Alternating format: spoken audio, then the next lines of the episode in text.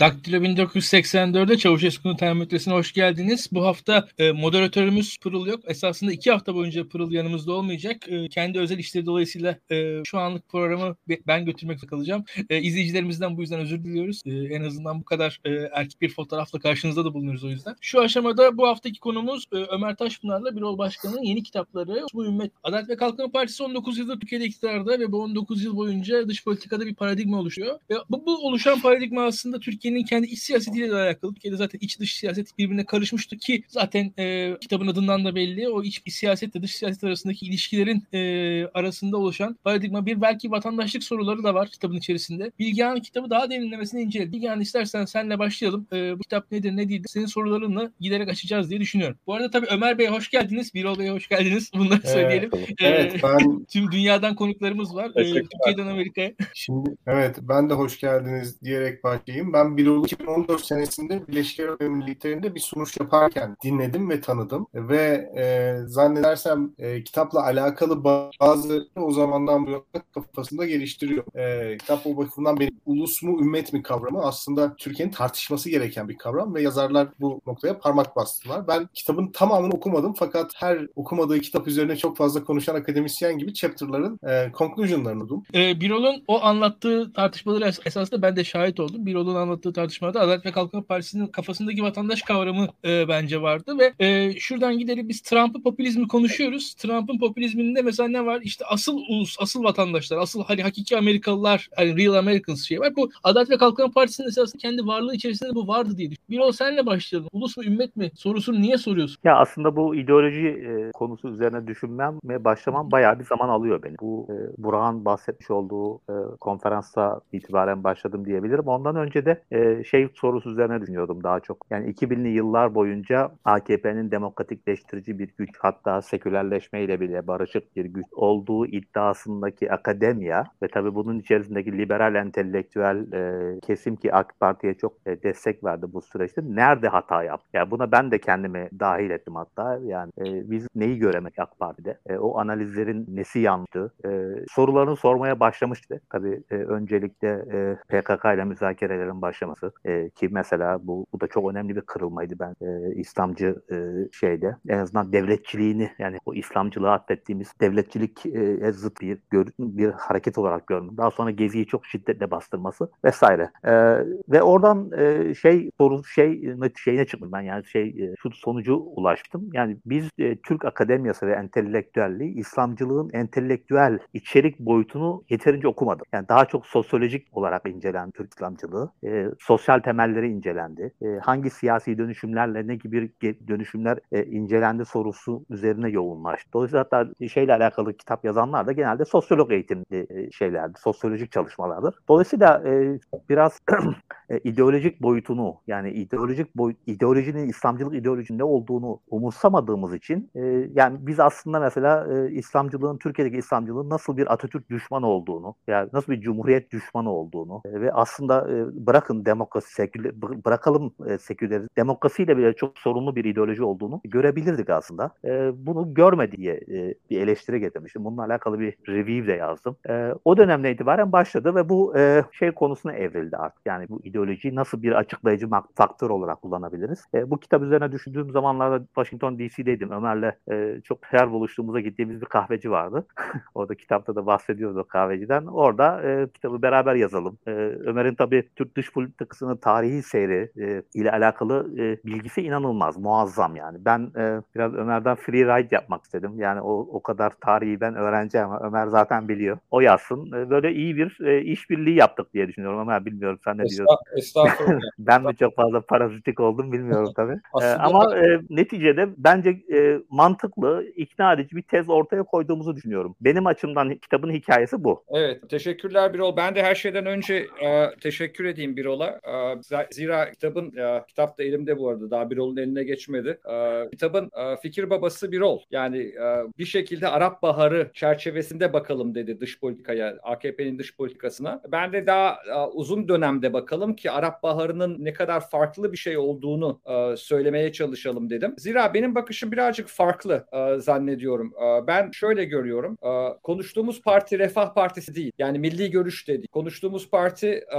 yani Türkiye'nin son 20 yılına damgasını vurmuş ve e, transformasyon geçirmiş bir parti ben. Yani ben her zaman için İslamcıların e, e, fikri sabit bir şekilde ideolojik olarak hep İslamcı kalacaklarını reddederek başladım e, bakmaya. Çünkü e, özellikle iç politikaya baktığımızda Türkiye'de bu e, 28 Şubat süreci sonrasında e, Milli Görüş Hareketi'nin, Refah Parti'nin, e, sonrasında ortaya çıkan partilerin ve Abdullah Gül'le e, Recep Tayyip Erdoğan'ın kurduğu AK Parti'nin çok farklı bir e, domestik konjonktürde yani yerel konjonktürde iktidara geldiğini e, görerek AK Parti'nin ilk ilk 10 yılına İslamcı bir gözlükle bakmadım. Hatta İslamcılık e, yapmak istemediklerini, İslamcılık yerine e, bir bakıma pragmatik bir dış politika izlemeye çalıştıklarını gördüm. Tabii bu yılları ben Washington'da geçirdiğim için e, Washington'da da yani bu e, sıfır sorun politikasının nasıl algılandığını falan da anlatmaya çalışıyoruz kitapta. Yani ilk 10 yılı diyelim 2002'de iktidara geldi Kasım'da. İşte 2012-2013'e kadar Arap Baharı 2011'de başladı. O ilk 10 yıl e, aslında AK Parti'nin içeride askeri vesayet sistemiyle, askerle, yerel yapıyla, derin devletle ne ad, adına ne koyarsak koyalım onunla ciddi bir mücadele içinde olduğu bir dönem ve dış politikada kendine belirli bir alan yaratmaya çalıştığı, içerideki mücadeleye bağlı olarak da bir dış politika alanı yarattığı bir dönem. O yüzden İslamcı gözlükle çok bakmıyorum o döneme. Mesela Avrupa Birliği'ni istemesine ben de takıya yapıyorlar. Bunlar İslamcı. Hiçbir zaman Avrupa Birliği'ni istemediler diye bakmıyorum. Avrupa Birliği'ni bana göre istediler. Çünkü içeride beka korkusu nedeniyle askeri vesayete karşı Avrupa Birliği'ne sarılmak zorunda kaldılar. Hatta Türkiye'nin Avrupa Birliği ile macerasına baktığımızda hiçbir siyasi parti belki de AK Parti kadar Recep Tayyip Erdoğan, e, Abdullah Gül, Ahmet Davutoğlu kadar Avrupa Birliği'ne sarılmadı. Niye? Çünkü kendi bekaları Avrupa Birliği'ne bağlı değildi diğer partilerin. Bir, bir e, ne bileyim bir ANAP'ın, bir DSP'nin, e, Türkiye'de daha sistemik partilerin Avrupa Birliği'ne ihtiyaçları yoktu. Ama İslamcı geçmişi olan ve İslamcı artık İslamcı olmadığına hem Türkiye'yi hem de dünyayı ikna etmeye çalışan bir AK Parti için Avrupa Birliği çok önemliydi. Ee, içerideki mücadeleyi o nedenle önemsiyorum ve ilginç bir şey oldu onu söyleyerek e, bence bir e, geçiş yapabiliriz Arap Baharı'na. E, Türkiye'de AK Parti'nin askeri vesayeti yıkması e, 2010-2011 işte referandum diyelim askerin artık bütünüyle e, dışarıda kalması yani aktör olarak askerin belirleyiciliğini kaybetmesiyle Arap Baharı örtüştü. Arap Baharı aynı döneme denk geldi. Yani bir bakıma Arap Baharı'nın Orta Doğu'da yarattığı transformasyon ve Müslüman kardeşlerin Tunus'ta, Mısır'da iktidara gelmeleriyle Türkiye'de askeri vesayetin bitişi aynı döneme denk geldi diyebiliriz. O nedenle AK Parti çok daha büyük bir özgüvenle hareket etmeye başladı. Ve belki de o özgüvenin yarattığı bir böyle idealizm gelişti. Yani belki eski İslamcı e, damarlarına da biraz geri dönmüş olabilirler orada. Ama konjonktür içeride el vermeseydi, hala asker önemli bir aktör olsaydı, hala Türkiye Kemalist paradigmalar içinde bir dış politika izliyor olsaydı zannetmiyorum bu kadar rahat Müslüman kardeşlere ve Orta Doğu'da değişik angaje bir politika izleyebileceklerini. O nedenle önceliği iç politikaya verirsek içerideki değişimi çok iyi anlamak lazım. O içerideki değişim konusunda Avrupa Birliği'ne gelinen yer, Avrupa Birliği ile yaşanan hayal kırıklığı, birazcık milliyetçiliğin ön plana çıkması, tepkinin ortaya çıkması, Türk İslam sentezi dediğimiz aslında bana göre Türkiye'deki ana damarın biraz ortaya çıkması ve Türkiye'nin bu bazen yeni Osmanlıcı da denen bir bakıma kendini İslam dünyasının lideri. Orada ümmet giriyor işte işine. O ümmetin lideri pozisyonunda biraz hayalperest bir dış politika. Onda Ahmet Davutoğlu'nun da çok payı var. O dış politikayla Tunus'a ve Mısır'a bakışı sonrasında da çok daha trajik bir şekilde Suriye'ye bakışı İslamcı bir yöne çekti AK Parti. Fakat İslamcılığı dediğim gibi yani ben böyle yani bunların kanında olan DNA'larında olan bir şeyden çok ortam müsait olduğunda içerideki ortam ve dış politikadaki, dış politikadaki ortam müsait olduğunda ortaya çıkan bir refleks gibi görüyorum ve yüzeysel de bir refleks. Sonuçta hani yani bölgede bir liderlik arayışı. Ne üzerinden bir liderlik arayışı? İşte bir bakıma eski duvarlar yıkılıyor, Müslüman kardeşler geliyor, ihvan geliyor. E bunların da baktıkları model kim? Müslüman kardeşlerin kendilerine abi olarak gördükleri, kendilerine model olarak gördükleri kim? Türkiye. E biz bu rolü neden tepelim? Neden bu role soyunmayalım dedi işleri. Son olarak Amerika ile ilgili bir şey söyleyeyim. Amerika'da buna bence çok soğuk bakmadı. Zira İslamcıların e, Tunus'ta ve Mısır'da göreve gelişleri bir model arayışı başlattı. Yani ne tarafa savrulacak İslamcılar? Müslüman kardeşler İran modeline mi kayacaklar? Daha radikal bir modele mi kayacaklar? Yoksa Türkiye gibi e, yani biraz fazla klişe olacak ama ılımlı İslam dediğimiz bir şekilde işte Batı ile ilişkilerde, İsrail ile ilişkilerde, e, içeride laiklik konusunda bir orta yol mu izleyecekler konunda? Burada New York Times'daki yazarlar Tom Friedman gibi Türkiye'ye 2010 yılında ateş püskürürken mesela İran nedeniyle, İran anlaşması nedeniyle, Mavi Marmara nedeniyle Türkiye'ye çok kızan, İsrail'i destekleyen bazı yazarlar bile Amerikan dış politikasının ana vizyonunu temsil eden önce kuruluştaki, önce kuruluşlarındaki insanlar bile 2011'den itibaren Türkiye'ye çok daha pozitif bir gözle bakmaya başladılar. Çünkü Türkiye'nin bölgede yeni göreve gelen bu Müslüman kardeşler partileri üzerinde etkili olabileceğini ve bir bakıma bir fırsat penceresi, İslam'la demokrasiyi barıştırma açısından bir fırsat penceresi olarak gördüler. Bunu zira bu Müslüman kardeşler bir devrimle gelmiyordu. Bu Müslüman kardeşler Arap Baharı'yla seçimle göreve gelecek partilerdi ve Amerika'nın gözünde de İslam e, Arap dünyasında demokratik bir hareket varsa o demokratik hareketi sonuçta halk hareketi olarak Müslüman kardeşler seçimle göreve gelerek temsil ediyorlardı. Onların Türkiye'ye model olarak bakması da bence Amerika tarafından desteklendi. Benim bir sorum var burada. Ee, özellikle kitabın ilk kısmıyla alakalı, Kemalist dış politika kısmıyla alakalı. Siz kitabın girişinde bir teori tartışması yapıyorsunuz aslında. İdeolojinin dış politikadaki yeri nedir diye bir tartışma bu. Bu aslında realistlerin çok sevdiği bir tartışma değil. Siz de belirtiyorsunuz zaten. Yani Waltz gibi, Stephen Walt gibi, Mersheimer gibi isimler hani ideolojinin çok dış politikada e, rol oynamadığını düşünüyor. Aslında bir rol oynadığını düşünüyorlar ama ideolojinin de ulusal çıkar açısından bir anlam ifade ettiği için hani ele alıyorlar. Aslında temel motivasyon ulusal çıkarı maksimize etmek. İdeoloji bunun bir enstrümanı olarak kullanıldığı zaman önemli. Kemalist dış politikada nereye oturuyor bu? Yani ideolojiyi ulusal çıkar açısından da kullanmayan, hani hakikaten çok defansif dış politika anlayışı var. Bunun bir kısmı Soğuk Savaş döneminde geçtiği için kabul edilebilir ama genel bir resme baktığımız zaman hakikaten Adalet ve Kalkınma Partisi'nin her iki döneminde yani Arap Baharı öncesinde ve sonrasında da baskın bir e, ideolojik bir tavır var aslında. Yani mesela Batı dünyasıyla fikirsel bütünlük, onların değerlerini benimseme, on, o evrensel normlara uyum sağlama çabası ve sonrasında daha İslamcılığa dönen bir retorik. Yani ikisi de aslında baktığınız zaman ideolojinin dış politikayı motive ettiğine dair bir şey. Hani siz mesela SETA'nın raporlarını incelediniz. Orada tabii ulusal çıkar üzerinden bunu açıklamak isteyenler oldu. Yani aslında bu meselenin doğrudan ideoloji motivasyonuyla olmadığı, ulusal çıkar açısından da önemli olduğunu söyleyenler oldu ama o biraz sanki var olan politikaya kılıf giydirmek gibi bir şeydi. Şunu sormak istiyorum. Ya ideoloji olmadan Kemalist dış politika nasıl yaşayabilir? Yani mesela şu anda 2000 senesinde doğan bir Türkiye Cumhuriyeti vatandaşı dış politikada duygusal, romantik, ideolojik bir söylem olmadan Batı yanlısı veya Batı karşıtı, İslamcı veya değil nasıl yaşanabileceğine dair bir fikri yok. Ama Türkiye Cumhuriyeti 80 sene ideolojiyi dış politikada kullanmadan yaşadı. Bu biraz garip geldi mi size çalışmanızda? İdeoloji konusunu bir ola bırakıyorum daha çok. Sağ ol Ömer. Çok en zor soruyu bana bırak. Şimdi e, ya yani bir şey e, daha e, Kemal... sorayım. Tabii bir, şey, bir şey de ben sorayım o zaman. Şimdi mesela Kemalizm diyoruz da hani Kemalizm ne yani baksana bir, birincisi hakikaten 1923-38 dönemi Mustafa Kemal oradan kurulan Türkiye işte yurtta barış, dünyada barış bir noktada dünyadaki kimi güç odaklarından daha uzakta. Yani tırnak içinde tam bağımsız. Şimdi burada oturan hikayeyle, oturan e, anlatıyla mesela oradan İnönü, onun arkasından Amerika'nın yanında yer alma, NATO, Batı sistematiği içerisinde Türkiye'nin bir şekilde girmesi bir, bir anlatı ama bir yandan sonra da şöyle bir şey var. E, Kemalizmle solun bir araya geldi. 95 sonrasında oluşan işte Demokrat Parti'ye muhalif 60 ihtilalinden sonra birazcık daha muhalefete geçmiş. Nispeten mesela e, dünyadaki antikolonyal hareketlerden etkilenmiş belki de. E, dünyadaki sol hareketlerden atıyorum Che Guevara'sından etkilenmiş. Kurtuluş Savaşı'nı belki öyle bir mücadeleyle benzeştirmeye başlamış ve e, NATO karşıtı sol bir yapı var. Ve bu şu anda Türkiye'de Kemalist dediğimiz şeylerin hemen hemen hepsinin anlatımında böyle insanlar var. Yani Amerikan elçisini elçisine karşı e, eylem yapan, atıyorum Amerika'nın işte e, bir e, temsilcisine karşı eylem yapan solcu öğrencilerden başlar. Onun arkasından gider e, İsrailli işte elçiye karşı bir tepki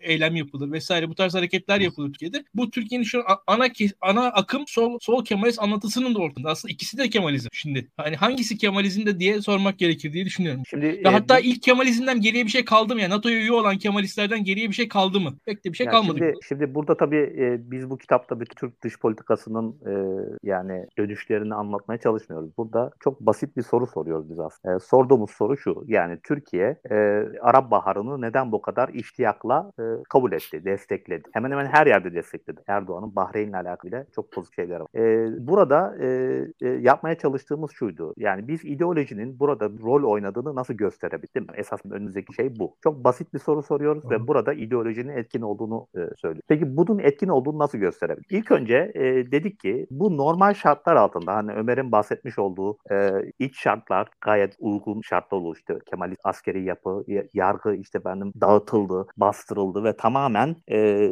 AKP'nin e, kendi sözünün geçtiği bir dış politika takip ediyor başlandı değil mi? İşte 2010'da artık yani basında bile e, şey yapılmayan bir e, dominant, hegemonik bir söylem oluşturuldu AKP'de. Basında konuyor. Askeriye bir şey. Yargı, zaten yargı dış politikaya karşı. E, ve uluslararası e, konteks yani e, uluslararası konteks de çok iyi. Yani burada AK, ABD'nin açıktan gaza getirildiğini yani ABD'nin taraf, Batı tarafından gaza getirildiğini var.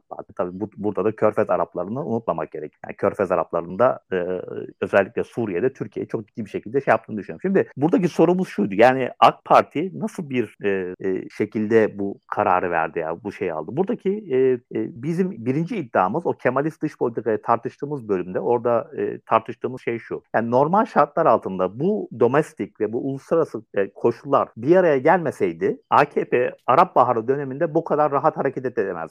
Dolayısıyla bu koşulların ortaya çıkması ancak ideolojik yani İslamcı bir ideoloji ile yaklaşılması mümkün kıldı. Dolayısıyla normal Kemalist bir dış politikanın takip edildiği bir dönemde Türkiye bu kadar e, çok angaja olmazdı Arap dünyasında. O yüzden Kemalist dış politikayı orada tartıştı birincisi. E, ikincisi AK Parti'nin ilk 10 yılında da tam olarak İslamcı dış politikanın çok etkin olmadığını, en azından gözle görülebilir bir şekilde etkin olmadığını iddia ediyor. Çünkü orada da Ömer'in şey asker var. Ondan sonra daha hala çok aktif bir e, şey var, basın var. E, kontrol edilmemiş, tam kontrol edilmiş basın var. En de sonunda Arap Baharı'na geliyoruz. Arap Baharı'nda ideolojik, İslamcılık ideolojisi e, nasıl etkilediği soru. Yani çok 3 yıllık bir dönem bu dönem aslında. Şimdi burada ideoloji ne sorusu var. İdeoloji e, şimdi çok e, e, biraz insanların ideolojiyi veya hayal yani sosyal teorilerine baktığı zaman göz ardı etmesinin bir sebebi var. Sebepsiz değil. E, birincisi e, uluslararası işler disiplini 2. Dünya Savaşı'ndan sonra ortaya çıktı. 2. Dünya Savaşı'ndan önceki dönemde ne var? İşte faşizm var, komünizm daha sonra çıkan. Dolayısıyla o dönemde yaşayanlar işte efendim bu ideolojik hareket eden devletlerin nasıl ne tür yıkımlar ortaya çıkarabileceğine dair e, çok ciddi böyle dolmuş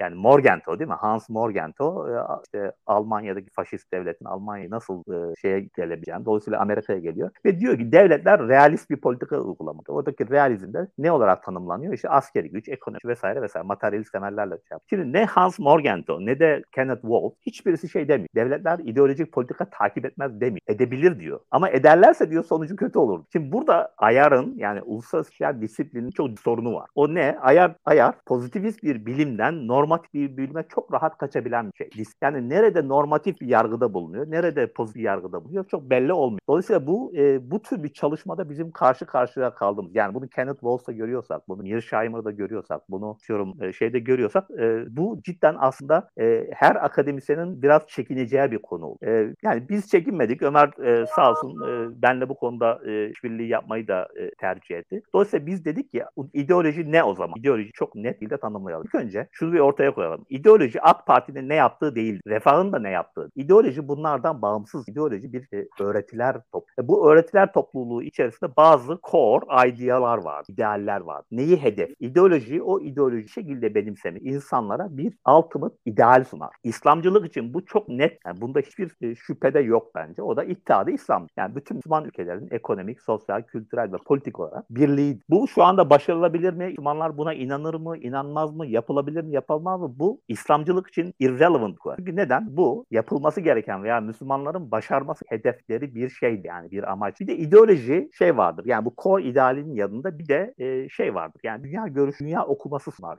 Bu ideolojik e, okumada nedir? E, yani biz neden şu anda yaşadığımız dünyada yaşıyoruz? Daha doğrusu biz nasıl bir dünyada yaşıyoruz? İki, neden bu dünyada yaşıyoruz? Üç, bu dünyayı nasıl değiş? Buna ben historical interpretive framework e, diye adlandırdım. Kitapta da aynı şeyi kullandık. İslamcılık bize sadece bir core ideal vermez. Aynı zamanda tarihi nasıl yorumlamamız gerektiğine dair bir fikirler seti de ortaya. Şimdi bütün bunlarda baktığımız zaman e, İslamcılığın Orta Doğu tarihi ve Türkiye tarihine yönelik analizi şudur. Daha doğrusu bu analiz Türkiye örneğinden yola çıkılarak kurgulanmıştır. Daha sonra da Orta Doğu'ya uygulanmış. Bu da nedir? E, kapitalizmle entegrasyon sürecinde e, işte efendim Osmanlı İmparatorluğu'nun modernleşmesi, batılılaşması ile Türkiye'nin elit kadroları batılılaşmıştır. Dinden uzaklaşmıştır. Hatta din düşmanı oldu. Ve bu e, Batı'nın da işine gelmiş. Çünkü kendi yandaşlarını e, iktidara getirerek Müslüman dünya üzerindeki iktidarlarını kontrol etti. Bu kontrolün yönlerinden birisi de Müslüman dünyayı küçük küçük devletlere böldü. Ulus devletlere. Dolayısıyla buradaki yapı şu. Bir şey var. Uluslararası güç var. Batı ve Amerika. Ve bu Amerika ile işbirliği yapan yerel elitler var. Ve bu iki işbirliği neticesinde o masses yani e,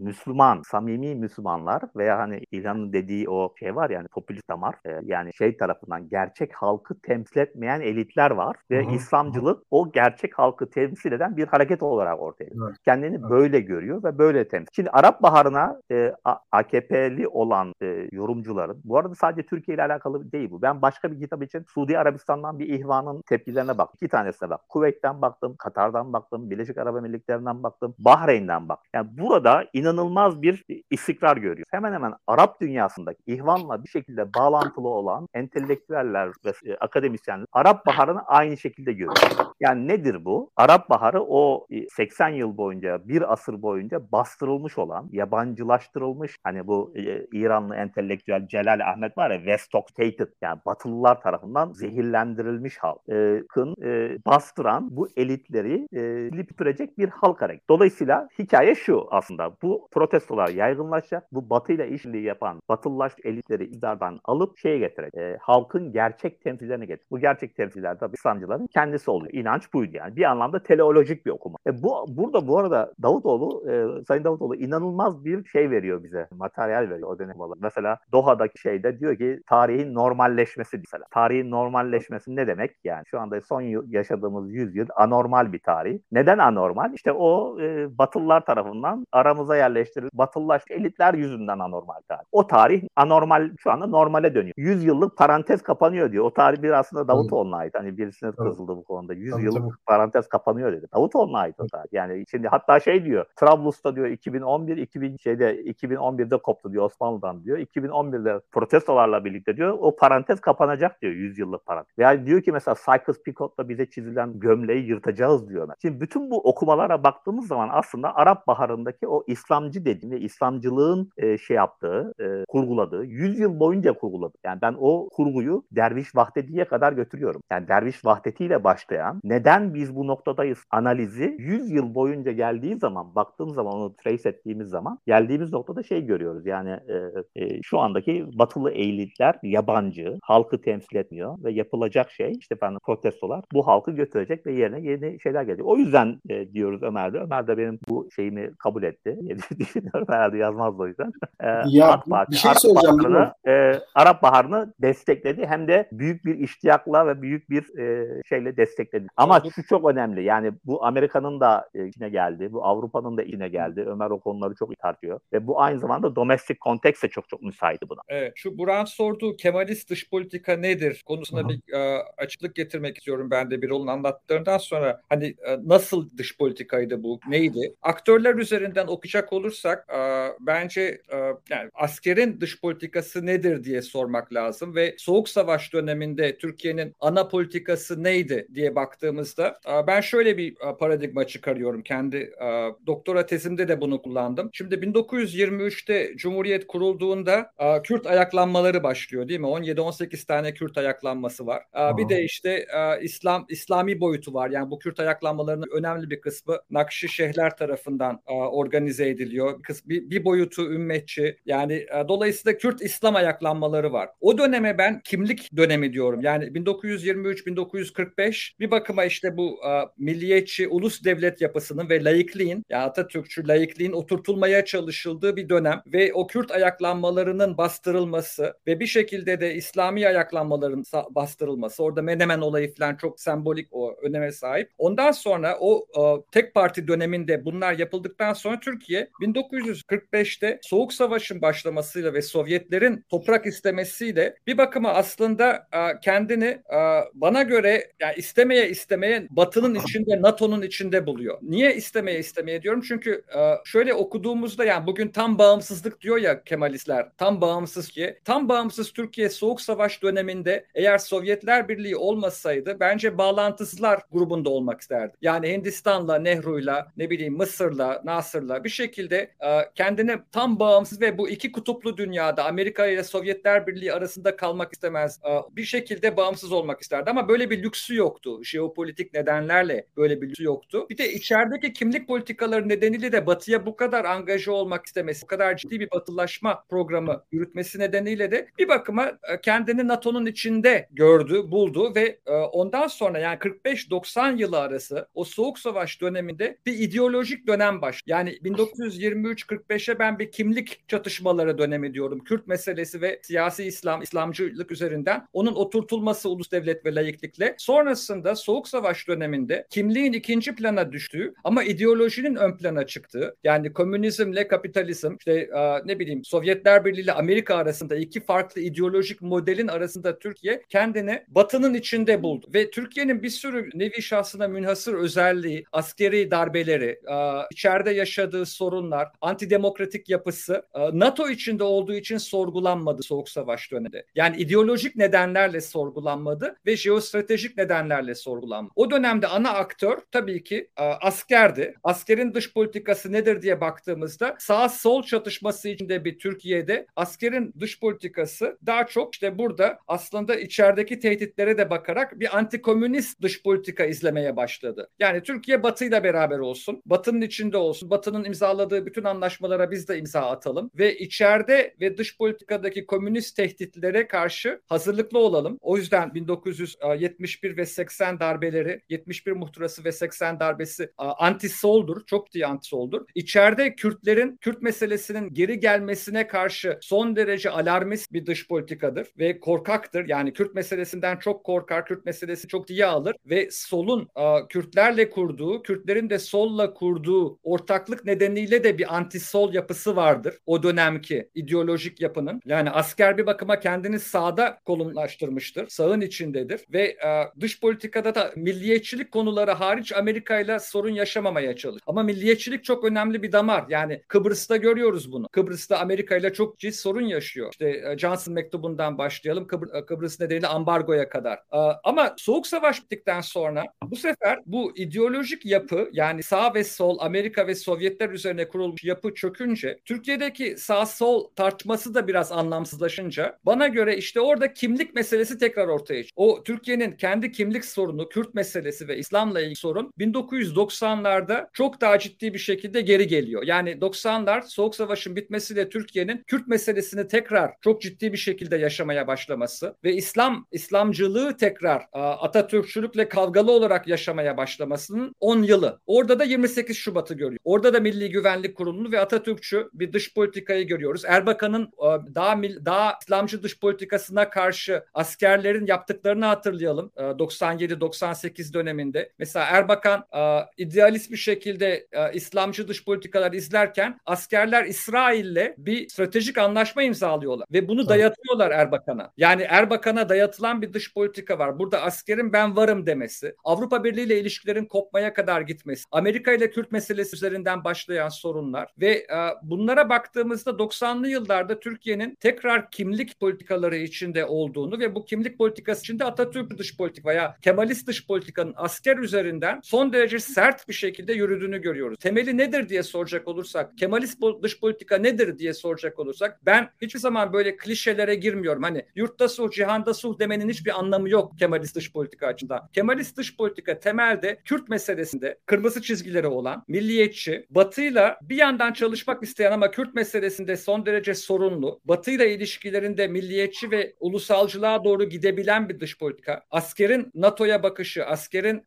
Amerika'ya bakışı 90'lı yıllarda negatifleşiyor ve bugün geldiğimiz noktada hani Atatürkçü dış politika veya Kemalist dış politika dediğimizde ben bunların ikisini aynı kavram olarak görüyorum ama kimisi Atatürk ve Kemalist çok farklı diyor. Ona girmiyorum ama Kemalist dış politika nedir dediğimizde en önemli mesele bence Kürt meselesindeki milliyetçi tavrı ve Amerika ile Amerika'yı Türkiye'deki layıklığı yıpratmak, Türkiye'yi bir ılımlı İslam modeli olarak göstermek, Amerika'yı bir şekilde Türkiye'yi bir sömürge haline getirmekle sulayan bir sol damar olarak görüyorum Kemalist dış politikayı. Ulusalcılık ve Avrasyacılık boyutunu çok diye alıyorum. Yani Kemalistlerin dış politikası nedir dediğimizde tam bağımsızlık diyen bir dış politikanın bağımsızlığı kimden istediğine dikkat çekmek lazım. Türkiye kimden bağımsız olacak? Tam bağımsızlık ne demek? Kime karşı bağımsızlık? Bana göre kısa cevap NATO'dan bağımsız. Yani batıdan bağımsızlık. Hayır diyebilen, batıya hayır diyebilen, hangi konularda gerektiğinde Kürt meselesinde hayır diyebilen. Yani Suriye Rusya'ya, Amerika'ya karşı girebilen, ne bileyim a, gerektiğinde layıklık adına a, model olmasına rağmen ne bileyim bir Fethullah Gülen modelse veya AK Parti modelse Amerika'ya hadi oradan deyip içeride hem AK Parti'yi hem Fethullah Gülen'i sindirebilecek bir, indirebilecek bir dış politika. Buna ben Kemalist dış politika diyorum. 28 Şubat bana göre mesela en önemli hamlelerinden biriydi bu Kemalist dış politikanın. Bat, batıyla sorunları olan bir hareketti 20 Şubat. Sonrasında da 2007'de son bir deneme yapıldı. Yani askerlerin son bana göre çırpınışları 2007 elektronik muhtırasıydı. Ve unutmayalım ondan bir yıl sonra AK Parti'yi Anayasa Mahkemesi'yle de kapatmaya çalıştılar. Yani 2008'in sonlarına kadar aslında AK Parti'nin bekası söz konusuydu. Ve ondan iki yıl sonra da artık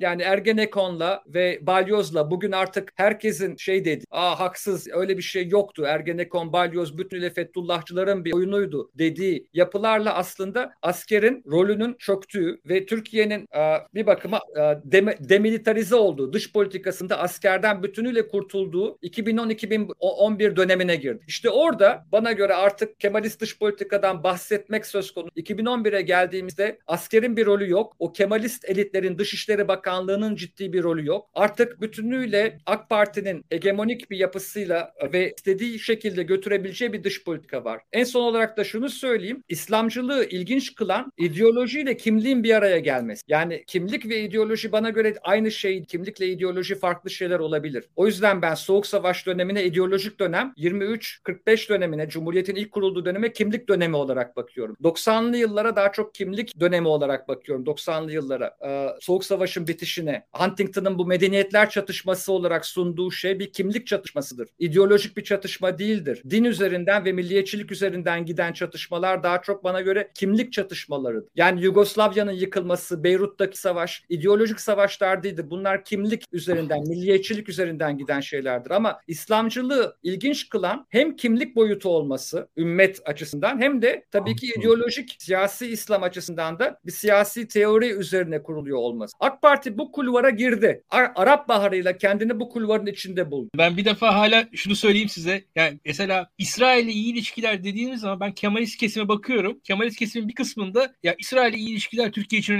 önemlidir diyecek insanlar var. Ama şu an yine aynı Kemalist kesime baktığımız zaman İsrail'e karşı bir mesafeli olacak insanlar da yine aynı kesimde var bunlar. Söylemem. Bir de e, sizin gündeme geleyim ben. E, ümmetçilik e, perspektifi o bağlamda İslamcılığın da bir öneri sunduğunu diye düşünüyorum ben ve bu e, aslında bir noktada belki Kemalist paradigmayla uyumlu hale de belki o Türk İslam senteziyle mi dersin ne, ne, ne dersiniz geliyor mu acaba? Çünkü şu var İslamcılığın Türkiye açısından Kemalistler tarafından eleştirisinde şu vardı. Türkiye'nin bölünmesine doğru giden bir yolda belki bir hareket. Türkiye'nin kendi içinde Türkiye'yi hedef alan bir hareket olarak İslamcılığı Kemalistler görüyorlardı. İşte Kürtlerin bir şekilde kimliklerinin daha e, yüceltildiği, bu ilk isyanlardaki kimliklerin üzerinden anlatılan bir İslamcılık vardı Kemalistler açısından ama Kem- İslamcılarsa mesela Ahmet Davutoğlu ile beraber e, bu, bu ideoloji Türkiye'yi güçlendiren, Türkiye'nin varlığını, dünyada orta boy bir ülke olan Türkiye'nin varlığını belki de daha büyük bir ülke, hani o büyük ülke Rusya, Amerika, Çin ligine çıkartan tüm dünyada Müslümanlar var. Biz onların ideolojik önderi olarak Türkiye bir ideolojik önder ülke olacak ve bu ideolojik önder ülke bir orta boy dünyanın 15. 20. ekonomisi olabilecek bir ülkenin bir anda dünyanın ilk 5 ekonomisi. Mesela dünya 5'ten büyüktür diyor Tayyip Erdoğan. Orada 6. ülke Türkiye. Yani objektif bakalım dünyadaki 6. ülke Türkiye değil hiçbir koşulda. Ama işte o arkası İslamiyet'i alırsa Türkiye belki o en tepedeki ülkelerden biri haline gelecek iddiası. Ya bugün Türkiye'deki zaten biz de bakıyoruz işte tartışmalara. Adalet ve Kalkınma Partisi'ne komik geliyor. Türkiye'nin boyutunun dışında şeyler söylüyorlar. Ama o boyut dışındaki o uçuk şeylerin arkasında o ideolojik background var bence. Yani bir buçuk milyar Müslümanın arkasında olduğu bir, bir buçuk milyar Müslümanın desteklediği bir Türk iddiası var diye düşünüyorum. Ha bu bunun realiteyle karşı realitede nedir?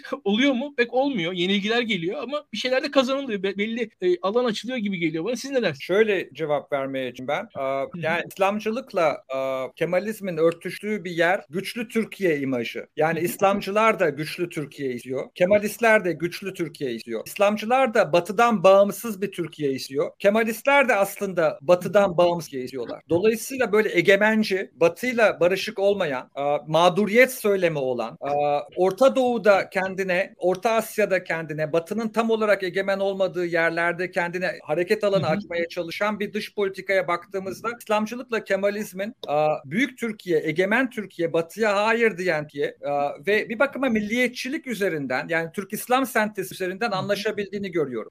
Ben buna bazen 10 yıl önceden başladığım bir terminolojiyle Türk golizmi diyordu. Charles de Gaulle'ün Fransa'da temsil ettiği şeyi bir bakıma işte bu yeni Osmanlıcılık Ahmet Davutoğlu'nun Dışişleri Bakanlığı'ndaki serüvenine baktığımda benim dışişlerinde ODTÜ'den çok arkadaşım girdi. O, o, o, o arkadaşlarımın Ahmet Davutoğlu'yla olan ilişkilerine baktığımda Ahmet Davutoğlu'yla nasıl bir diyalog kurduklarını çok e, ilginç bir şekilde e, e, yani şahit oldum ve o insanların, o arkadaşlarımın aslında her zaman e, bunlar e, Türkiye'nin egemenliğine, Türkiye'nin daha büyük bir dış politika, daha ciddi bir dış politika izlemesi gerektiğinde, gerektiğinde Batı'ya hayır diyebilen bir Türkiye olması gerektiğine inanan arkadaşlarım da bunlar ve Erdo şeyde Davutoğlu'nda, Davutoğlu'nun o yeni Osmanlıcılığında kendi Kemalist reflekslerini de birleştirerek bir nevi işte bir Türk golizmi yakaladıklarını düşünüyordum. Yani o golizm dediğim şey de yani Fransa'nın NATO'dan çıkması, Fransa'nın kendi nükleer gücünü oluşturması, Fransa'nın kendi büyük rüyaları üzerinden Avrupa Birliği'ni ne bileyim dünya üzerinde küresel güç olma hayalini devam ettirmesi, Kemalizmle İslamcılığın birleştiği noktalara o açıdan baktığımızda veya Kemalizmle yeni Osmanlıcılığın birleştiği yerlere Türk golizmi diyordum. Yani o açıdan baktığımızda bugün Türk golizmi dediğimiz şey de bir bakıma hem Kemalistlerin hem İslamcıların üzerinde anlaşabildikleri güçlü Türkiye, hayır diyebilen Türkiye, Kürt meselesinde taviz vermeyen bir Türkiye, Kürt meselesinde İslamcıların geldiği yere baktığımızda Kemalistlerin geldiği yere geldiler. Yani eskiden Kürt meselesinde İslamcılar farklı şeyler söylüyorlardı. Din kardeşliğinden bahsediyorlardı. Hala bahsedenler olabilir ama bugün geldiğimiz yerde MHP ile ortaklık kurmuş bir siyasi İslam tam bir Türk İslam sentezi dönemine girdi. Oradan da baktığımızda yani bana göre milliyetçi bir yere geldi. Yani ana ana damarı Türkiye'nin gerek kimliğinin gerek ideolojisinin bence milliyetçilik. O milliyetçi damar incelenmeli. AK Parti'nin de o milliyetçi damar içinde olduğuna inanıyorum ben. AK Parti'nin Arap Baharı dönemindeki o birkaç yıllık Müslüman kardeşler ve Suriye'de devrimler gelecek, ihvan gelecek ve biz yepyeni bir Orta Doğu'ya gidiyoruz dönemi hariç o dönem biraz İslamcılık yaptı. Onun dışında aslında AK Parti'nin İslamcı olduğundan daha çok milliyetçi bir parti olduğuna inanıyorum. En azından Türk İslam sentezi çerçevesinde bir parti olduğuna inanıyorum. Orada da birazcık bir oldu aslında farklı düşünüyor olabiliriz. Yani İslamcılığının çok pragmatik bir İslamcılık olduğunu, işin içinde devletin, milletin, ne bileyim bir imparatorluk bakiyesinin çok önemli rol oynadığını ve milliyetçiliğin çok büyük rol oynadığını düşünüyorum. Mirol sen ne diyorsun? Ben, ben e, ekleme yaparsam şimdi bu Türkiye'deki şu andaki bu ana akım konuştuğumuz ideolojilerin tamamı Osmanlı'nın son döneminde ortaya çıkan ideolojiler ve bunların her birisi aslında ortak soruya cevap vermek için ortaya önerilmiş şeyler. O da nedir? Ee, Osmanlı İmparatorluğu yıkılıyor ve biz bu Osmanlı İmparatorluğu'nu, bu devleti yani nasıl koruyabiliriz, nasıl güçlendirebiliriz ve bağımsızlığını nasıl koruyabiliriz? Değil mi? Bazıları işte buna işte Yusuf Akçura'nın tarzı İslam'la başlayan değil mi? O karşılaştırması var. Yusuf Akçura bile Türk milliyetçisi olarak bilinir ama mesela şey konusunda kararsızdır. Yani acaba İslam kardeşliğini vurgulasak yoksa sadece Türk kardeşi mi der yani. Acaba bu inden birini seçecek? O dönemdekilerin kafaları karışık zaten. Şimdi ben e, bu Kemalizm nedir, İslamcılık nedir tartışmasını fikirler bazında yani biz akademisyenler olarak bunları hani yararlı kavramlar olarak kullanacaksak bunları e, partilerden ve kişilerden bağımsız olarak değerlendirmek. Yani biz kafamıza böyle Max Weber'in o idealize edilmiş şeyleri var ya böyle stereotipleri. Onun gibi şeyler e, kurgulayıp bu kurguladığımız işte orada core idealler vardır. İşte efendim historiyi interpret et. Mesela yani Ömer'in dediği çok doğru. Aslında yani e, hem İslamcılık hem Kemalizm baktığın zaman aslında aynı şey. Sadece hangi yönden biz buna ulaşırız da farklı. Hatta öyle ki burada e, Doğan'ı da analım. Doğan Gürpınar'ın e, yeni bir kitabı çıktı. Conspiracy Theories in Turkey diye. Orada mesela çok çok farklı e, kesimlerden insanlar, Kemalistinden de İslamcısına kadar aslında tarihi okumaları benzer. İnanılmaz komplocu, işte efendim Amerika'nın, Rusya'nın veya işte efendim Batı'nın e, yerel ajanları e, vasıtasıyla bu ülkelerde işte efendim operasyon çekti mi? İşte orada mesela Yahudi figürü de çok önemli. Kom, komplo, masonuydu. Çok inanılmaz derecede şey e, yani tarihi okumalarda bile aynılaşabilen e, ideolojik okumalardan bahsediyor. Yani hatta öyle ki mesela çok e, şey e, Türkiye'de bu Sabataist araştırmaları, Sabataizmi meşhur eden aslında İslamcılardı. 2000'li yılların başında sol ulusalcılık, işte Soner Yalçın, Yalçıncı tiplemeler bunu kendi üzerlerine. Dolayısıyla bu ideolojiler birbirlerinden birbirleriyle konuşmayan, birbirlerinden e, yani pollination, onun Türkçesi neyse e, alışım yapmayan, birbirleriyle etkilenmeyen ideolojiler değil. Bunlar aynı ortamda hemen hemen aynı eğitimleri almış, aynı tarihi deneyimlerden geç insanların ürettikleri fikirler bu. Dolayısıyla e, bazen görmüş olduğumuz işte efendim generalde e, ki mesela e, Suriye'ye gidiyor değil mi? Şey de olacağız diyor filan. İşte vatanı kurtaracak. Bunların hepsi birbirleri çatışmayan şeyler. Hani oraya gidip işte, e, işte kurt işareti yapan değil mi? Asker var. İşte aynı asker mesela inanılmaz dini bir söylem kullanıyor kullanıyor değil mi? Öyle bir hale geldi. Bu da AK Parti'nin 20 yıllık iktidarında çok büyük bir önemi var. Aslında e, 1990'larda o Ömer'in anlatmış olduğu şey İslamcılığa karşı yürütülen şey, devletin yürütüldüğü ya işte ben askeriyedeki belli kesimlerin yürütmüş olduğu savaş aslında e,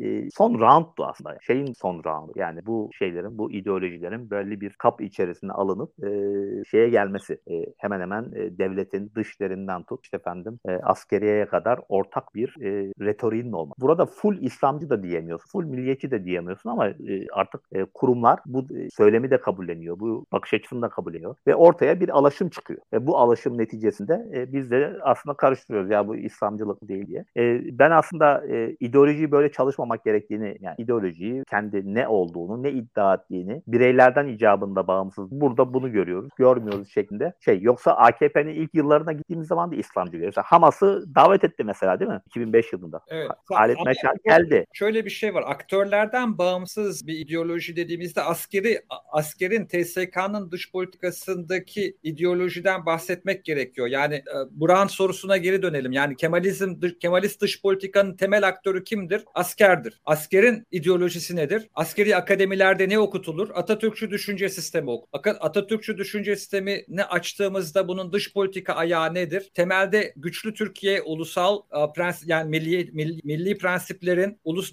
devletin olduğu, laik sistemin olduğu, bir bakıma Batı'yla barışık ama Batı'yla da aynı zamanda egemenlik hakları konusunda sorunlu. Yani Kürt mesele bölücülük ve bölücülük ve irtica konusunda net çizgileri var Batı'yla. Yani bat, eğer Batı bölücülük yaparsa Avrupa Birliği Kürt meselesinde Türkiye'yi zorlarsa orada Kemalizmin Batı'yla olan ilişkilerinin sınırlarını görebiliriz. Yani askerlerin Avrupa Birliği'ne bakış açısı bana göre Kemalizm açısından çok önemli bir testti. Yani Kemalistlerin Batı'dan kopması Avrupa Birliği'nin Kürt meselesinde Türkiye'den belirli talepler istemesiyle oldu. O nedenle aktörlere bakmak bence önemli. Öbür türlü ideoloji tartışması çok soyut kalabilir diye korkuyorum. Doğru ama bir Yok, şey söyleyeceğim. Şöyle Şimdi- İslamcılığı kurgularken zaten yazarlara bakıyoruz ama şöyle bir şey var. Şimdi mesela diyelim bu yazarlar e, neticede e, yazarlardan bağımsız bir fikirler seti ortaya Doğru. yani neticede. Yani bu mesela diyelim ki Davutoğlu bunun bazı bölümlerini almış olabilir, bazı bölümlerini almamış olabilir. Bu ait bir akademik bir exercise. Yani bunun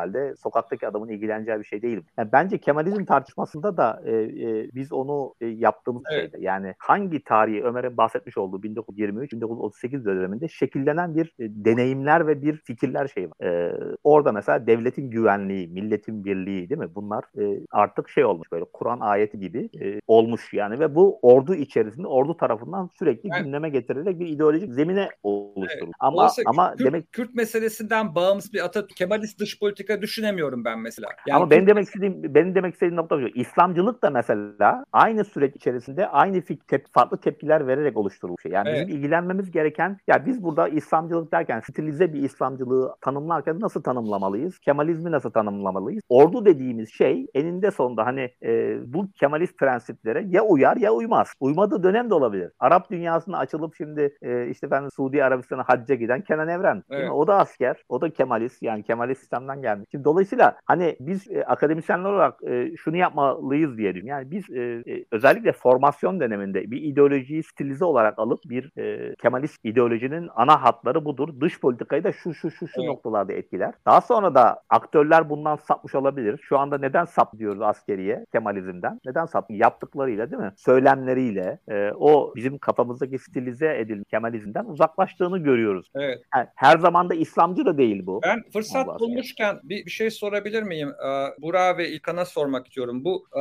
merkez çevre ilişkisi Şerif Mardin'in son zamanlarda tepki görmeye başladı. Türkiye'de bir e, bir kesim okumadan. Ben dış politikada da etkili olduğuna inanıyorum bu merkez çevre meselesine. Yani çevrenin İslamcıların ve Kürtlerin benim çevre olarak gördüğüm İslamcılar ve Kürtlerdi daha çok ve bunların Hı hı. bir şekilde daha ön planda olduğu bir dönemde dış politika farklı bir yere gidebilir. Bu merkez çevre meselesine karşı bir e, Şerif Mardin'e karşı bir e, şey oluştu. E, ba- bazı sol akademisyenlerde daha çok e, yanlış okuyorlar Türkiye'yi. Şerif Mardin yanlış anlattı diye. Ona katılıyor musunuz? Dış politika açısından mı diyorsunuz Ömer Bey? Hem dış politika hem de dış politikanın yani Türkiye'nin iç kimlik meselesindeki merkez çevre olayının bir de dış politika boyutuna da dayan, dayanarak yani daha doğrusu benim Türkiye okumam doktora tezim Şerif Mardin'den çok etkilenmişti. Hı şey- merkez çevreden. Ona karşı yapılan eleştiriler yani merkez çevre yanlış anlattı ve aslında yani Türkiye'de asker üzerinden bir analiz yapmamak lazım. Çok fazla merkezi asker olarak görmek yerine askerin de aslında gayet sağda olduğunu, dinle barışık olduğunu ve sola karşı bir yapı olduğunu söyleyen bir bakış açısı var. Ona katılıyor musunuz? Ve onun dış ben, nedir? Yani tam olarak bu değil ama şöyle bir durum oldu. Çevrenin Türkiye'de tasavvur edildiği kadar izole, dışlanmış, kaynaklardan mahrum kalmış, aktörlerden olur kanaatinde değil. Evet. Yani baktığınız zaman bugün 1970'ten 2021'e kadar 50 senelik bir zamanı kapsıyor. Ee, kabinede sürekli olarak bir milli görüşçü var. Milli Görüş Partisi var. Belediyelerde, mikro iktidarlarda bir hakimiyet var ve bunlar kaynak dağıtma mekanizması aslında. Bak yani böyle tasavvur edildiği gibi bir grup çevre, pardon bir grup merkez elitinin kaynakları aldığı, imtiyazlı bir sınıf yarattı ve zinhar çevreden oraya gelen insanları kabul etmediği, dolayısıyla buradan bir çatışma hattı üretti. Bunu da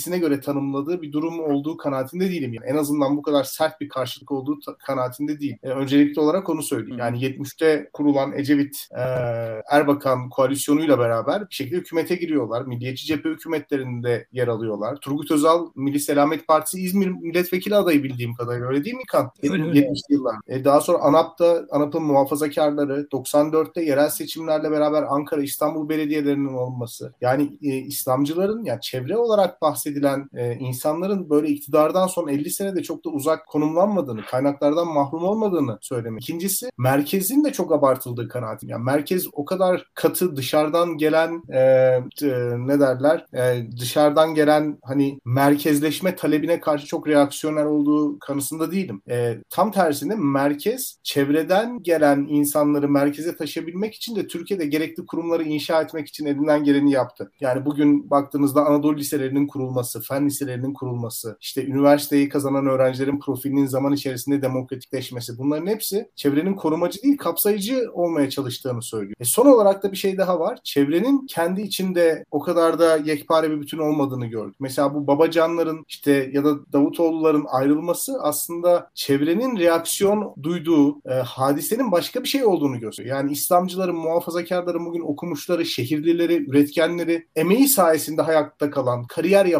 emeği sayesinde yükselen insanlara besledikleri bir alerji ortada. Dolayısıyla merkezin ve çevrenin kimliksel özelliklerinden kaynaklanan bir hadise değil. Orada bambaşka bir şey var. Yani çevre bir anlamda örgütlenip kamu kaynaklarına hücum eden bir yapı arz ediyor. İşte Milli Görüş Partileri veya sağ popülist partiler biraz bunu örnek. O bakımdan o tezin revize edilmesi kanaat. Evet. Ee, bir, şey, bir şey daha var. Sizin hani tartışmanıza yönelik bir soru soracaktım. Koptum. Tabii. Ee, şöyle Burak, bir şey. Artık, yani, artık daha şeye geçebiliriz ya biz. Evet bence evet, bence bence bu İslamcılığın ideolojik olarak etkili olduğunu ispat etmenin doğru yolu Kemalizmin de bir ideoloji olduğunu iddia etmek değil. Yani tam tersine Kemalizmin e, yani Kemaliz kendisine Kemalist diyen ve onu bir ideolojiyi gizlemek için kullanan insanlar var. Ordunun içerisinde de oldu. Akademinin içerisinde de var. Siyasetin içerisinde de var. Ancak izlenen milli güvenlik esaslı dış politika temel olarak iç politikadan meşruluk devşirmeyi amaçlamayan, iç politikada meşruluk stresi dahi yaşamaya, yani kendini oylatmaya, dolayısıyla nispeten rasyonel kalmaya çalış. İdeolojik taarruzları da rasyonaliteyi bozduğu gerekçesiyle savuşturmaya çalışan bir dış politika olabilir mi? Mesela Nihat Erim'in Middle East Journal'a yazdığı bir makale var 1971 darbesinden sonra, e, muhtırasından sonra. E, sağ ve sol ekstremistlerin üniversitelerde e, işte hakimiyeti, Türkiye'nin aşırıcılığa savrulma ihtimali ve dolayısıyla ordunun merkezi tutma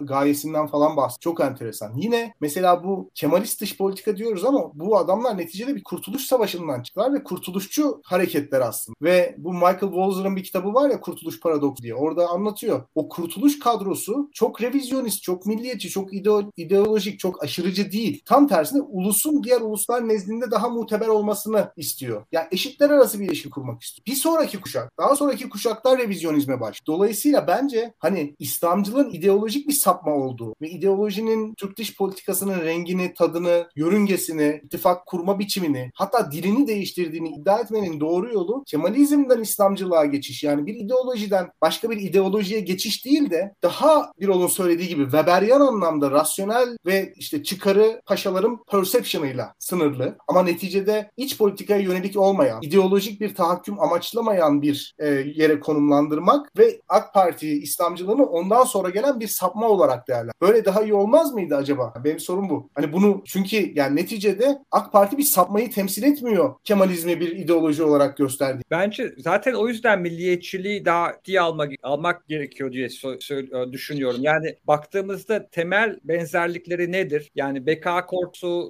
Türkiye, e, Kürt meselesindeki pozisyon, içeride e, azınlıklar konusundaki pozisyon, Batı konusundaki ortak refleksler bunlara baktığımızda zaten benim içinde olduğum çaba bir şekilde yeni Osmanlıcı dediğimiz veya Kemalizm dediği şeylerin ortak yönlerini görmek. Yani bunların ortak noktaları nedir?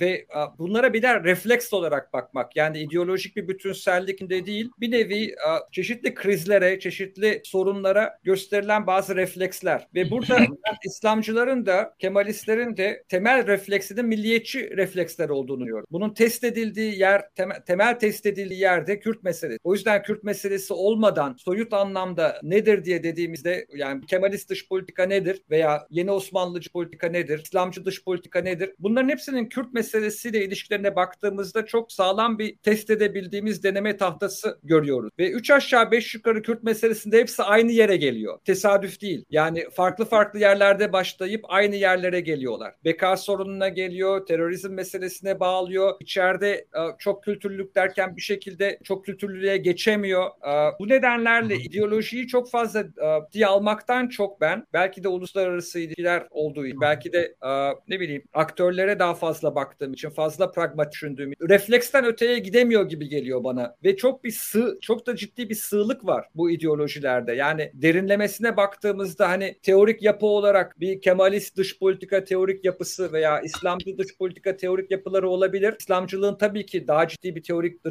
yapısı olabilir. Ama oraya da baktığımızda AK Parti'nin İslamcılığına baktığımızda yani çok derinle derin derin bir İslamcılık göremiyorum açıkçası. Ben de göremiyorum. Ben, ben, ben de e, göremiyorum. Bir, ol, bir şey söyleyeceğim bu Kürt meselesiyle alakalı. Orada e, galiba hani kitabın bence önemli bir e, argümanına geliyor. Mesela modern bir devlet olarak Türkiye Cumhuriyeti mesela Kürt meselesine ulus devlet anlayışı çerçevesinde yanıt. Yani insanların kendini tanımlama biçiminin Türkiye Cumhuriyeti vatandaşı olmaları, arada herhangi bir filtre olmadan işte Cumhuriyet vatandaşlarının kimliğiyle barışmasını istiyor. Bu gerçekçi ya da değil. Bu ayrı bir şey. Ama genel olarak e, iddiası bu. E, o yüzden vatandaşla arasında herhangi bir komisyoncu istemiyor. Yani vatandaş adına kendisiyle pazarlık yapan, etnik bir grup adına kendisiyle pazarlık yapan bir yapı istemiyor. Doğruya da yanlış ama bu. Peki bu İslamcılıkla benzeşen nokta onların bir olun söylediği iddiadı İslam meselesine uyarlanabilir mi? Yani mesela Kürt CHP'ye oy verdiği takdirde aslında makbul bir ya da DYP'ye veya ANAP öyle değil mi yani Kemalist dönem? Şimdi çözüm süreci başladığı zaman da aslında biz şunu biraz gördük ya da AK Parti'nin 20 yıllık hikayesi. Makbul Kürt aslında e, AKP'ye oy veren Kürttür. Çünkü iddiadı İslam'ı temsil eden aktör olumsal bir şekilde Recep Tayyip Erdoğan. Yani ümmetin bir parçası olmak için o siyasi tercihte bulunmak evet. zorundadır. Makbul, Buradan mı hareket ediyor? Her ihtimalde asimile olmuş. Ya ümmetin içinde asimile olmuş Kürt ya da Türk kimliği içinde milliyetçi yapı ulus devlet içinde asimile olmuş. Yani makbul Kürt Kürt kimliğiyle ortaya çıkıp ya burası işte e, Türkiye Cumhuriyeti, Kürtler de Türkiye Cumhuriyeti'nin e, e, bir şekilde e, içinde ve kendi kimlikleriyle yaşamak isteyen, dolayısıyla Türk empozi, empozi, e, Türk asimilasyonu veya Türklük empoze edilmemiş bir Hı-hı.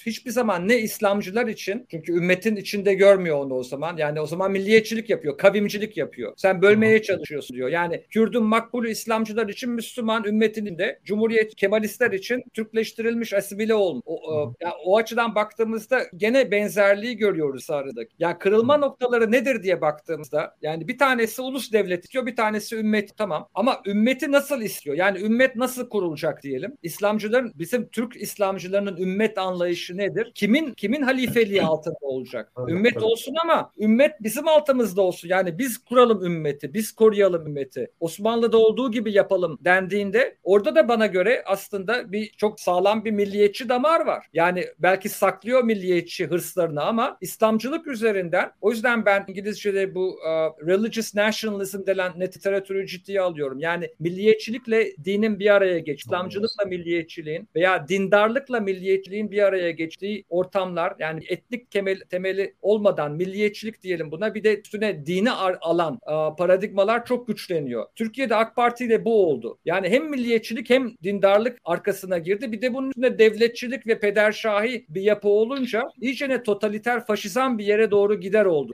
O totaliter faşizan yere gitmesi de aslında çok ilginç bir şey bence. Türkiye'nin geçmişinde bir Avrupa'nın tarihinde olduğu gibi bir faşist totaliter dönem yok tam olarak. Yani biz tek parti dönemine belki hani totaliter bir dönem, kimisi faşist bir dönem olarak bakabilir ama Avrupa'nın 1942. Dünya Savaşı'yla yaşadığı veya 1930'larda yaşadığı tür bir faşizmi Türkiye yaşamadı. O nedenle de faşizme bakış açısında çok ciddi bir sorun var Türkiye'nin. Yani faşizanlaşabilen bir Türkiye var gibi geliyor bana. Milliyetçiliğiyle de, ümmetçiliğiyle de, Atatürkçülüğüyle de, pederşahi yapısıyla da çok kolay faşizan ve totaliter bir yere doğru gidebilen bir Türkiye var ve din ve milli dinciliğin ve dindarlığın, milliyetçiliğin veya İslamcılığın ve milliyetçiliğin aynı kanaldan gittiği bir Türkiye, eski Türkiye, eski Türkiye otoriterliği yani Kemalizm üzerinden gelen otoriterlik, otoriterlikten daha farklı bir yer. O nedenle ben yani Recep Tayyip Erdoğan'ın kurduğu Türkiye'yi daha tehlikeli bir yer olarak görüyorum eski otoriterliğe göre. Yani askeri vesayetin olduğu bir yere göre orada bir gene böl, bölünen bir yapı vardı. En azından dini arkasına alamayan bir yapı vardı. Şu anda dini de arkasına alan, milliyetçiliği de arkasına alan, devleti de arkasına alan, tarihi de arkasına alan daha totaliter bir yapı var. Ya ben, ben belki ben... biraz Kemalizme çok laf söyledim. En azından şöyle söyleyeyim tersinden. Şimdi 28 Şubat'ta ve öncesinde yani darbe yapılmaya yakınlaşıldı ama en sonunda neden yapılamadı sorusunda benim cevabım ne olursa olsun batıcı bir ideoloji. Yani bir Avrupa Birliği ile tam olarak kopacak cesareti kendisinde bulamıyor ama şu anki yani İslamcılar o cesarette kendilerini bulabilir gibi geliyor bana. Ama Ömer Bey'in dediğine de şöyle düşünüyorum. Ömer Bey'in bir örnek mesela Mavi Vatan konusunda şu an Türkiye'de ideolojik olarak farklılık var mı? Hani ideolojik kökenden gelmesi. Halbuki daha ziyade pragmatik bir yaklaşımlarda farklılık olabilir. Ya yani böyle şeyler veya yani Tayyip Erdoğan'a ben danışmanı olsam nasıl seçimi kazanırım? Nükleer silah falan üretmeye kalkarsa Türkiye seçimi kazanır Tayyip Erdoğan gibi gelir. Yani bu evet. biraz e, bu böyle Aslında bir şey. Şu anda konuşmuyoruz bunu ama belki bir başka programda konuşulabilir. Konuşabiliriz. Kemalistlerin İslamcılıkla örtüştüğü yer, yerlerden bir tanesi yani e, Kemalizmle İslamcılığın örtüştüğü çok sağlam bir yer var Türkiye'de. Belki e, provokatif olacak ama bana göre o da Fethullahçılık. Yani Fethullahçılık ve e, o o bakış açısı yani bir baktığımızda Fethullahçıların dünyaya bakış açısı, Batı'yla ilgilerine bakış açıları, devletle bak, devlete bakış açılarına baktığımızda e, Kemalizmden en çok etkilenmiş İslamcı hareket olarak ben Fethullahçılığı görüyorum. O nedenle de belki bu kadar rahat asimile oldu devletin içinde. Bu kadar rahat devletle bürokrasinde büyüyebildi. Ve bugün Türkiye'nin yaşadığı sorun yani 15 Temmuz sonrası Fethullahçıların atılması sorunu da Türkiye'nin bütün o kurumsal yapısının, bütün çivilerinin atması sonucu daha totaliter bir yere doğru da gidiyor olabilir. Yani Fethullahçılık nedir? Bir ideoloji midir? Hmm. Onların Kemalizmle ilişkisi nasıldı? Fethullahçıların dış politikası, dış politika anlayışları nasıldır diye baktığımızda Kemalizmle çok ciddi örtüşmeler görüyorum. O, o da çok ilginç bir konu bence. AK Parti'nin belirli, belirli benzerlikleri var Kemalizmle ama bu yani sentezlere baktığımızda nasıl bir benzerlikler olduğuna İslamcılık, Fethullahçılık, Kemalizm arasındaki ortak paydalar çok güçlü. Ama özellikle Kemalizmle Fethullahçılık arasındaki bazı felsefi ortak paydalar da var. Tartışılması gereken bence. Şimdi ya ben as- bir şeyler e, söyleyeyim bu ideolojiyle alakalı. Yani yaklaşık 6-7 yıldan beri ideolojiyi bir faktör olarak düşünen bir insan olarak yani zor bir faktör arkadaşlar teslim edelim. Yani neyin ideolojinin ne zaman e, yani etkileyeceği, siyaseti ne zaman etkileyeceğini bunu ortaya koyabilmek e, gerçekten e, zor bir akademik e, uğraş. Biz de kitapta bunu yapmaya çalıştık. E, ne kadar başarılı olabildik yani okuyucular zaten görecektir review'li yazanlar olursa. Yalnız e, şöyle bir şey diyeyim yani burada Kemalizmle e, İslamcılık arasında şöyle bir farkı görmemiz yani Kemalizm e, devleti ele geçirmiş, hedefini ele geçirmiş ideoloji. Dolayısıyla netice itibariyle e, İslamcılıktan farklı. İslamcılık devletten kovulmuş ideoloji ve ideali de o Kemalizmden farklı olarak henüz gerçekleştirilmemiş hayal. Yani dolayısıyla İslamcılığın niteliği daha idealist, daha unrealistik. Yani Kemalizm zaten var olan dünya sistemini kabul eden bir ideoloji. Diyor ki ulus devleti kabul ediyorum diyor. Bu ulus devleti içerisindeki halkın her birisi aynı etnik kimliği bir şey yapıyor. Dolayısıyla yapması gereken bunu korumak diyor ideolojik olarak baktığımın. O da devlette artık kim varsa o devletleşiyordu yani. O e, de, devlete girmenin vermiş olduğu şey o. Çünkü e, Kemalizm aslında devletin ideolojisi aslında. Yani çok rahat realist olabilen. Realist olduğu zaman şimdi mesela Türkiye e, işte Sovyet tehdidine karşı Rusya ile yakın. Bu işte efendim Kemalizm açısından çok rahat izah edilebilir. Nasıl izah edilebilir? Ya Kemalizm zaten batıya dönüktü diyor mesela bir sürü konstruktivist çalışmalara baktığın zaman. Ama aynı zamanda şu da diyebilir. Ya çok realist bir şey. Çünkü Sovyet tehdidine karşı Amerika'ya karşı dayanmak daha iyi geldi. Daha doğru geldi değil mi? Şimdi burada realistik bir yaklaşım var. Ama bunun realist olmasının sebebi Kemalizmin zaten rejimin ideolojisi olması. İslamcılık işte farklı bir ideoloji. İslamcılık zaten şu anda var olmayan uluslararası temel son derece karşı. Yani ulus devleti kabul et, ulus devletin ötesine geçmeyi çalışan ve bunu hayata geçirmeye çalışan. Peki, Dolayısıyla Türk yer İslam yer sentezi ne bir ol? Türk İslam sentezi nerede burada? Ya şöyle İslamcılık şöyle bir şey var. Ee, yani İslamcılık Türk İslam sentezi stratejik bir araç olarak kabul etti. Yani ama bu varılması gereken netice o muydu? Olması gereken o muydu tamam? Yani şimdi burada e, bence e, yani bu hani Erdoğan'ın dediği var ya hani demokrasi bir araçtır diyor. Hani binerti istediğin yere gidersin. Türk İslam sentezi de e, zamanında İslamcılar tarafından kabul edildi. İşte Anadolu İslamı diye bir kavram çıkardılardı. İşte Anadolu İslamı, Türk İslamı, bu güya Arap İslam'ından farklı, şey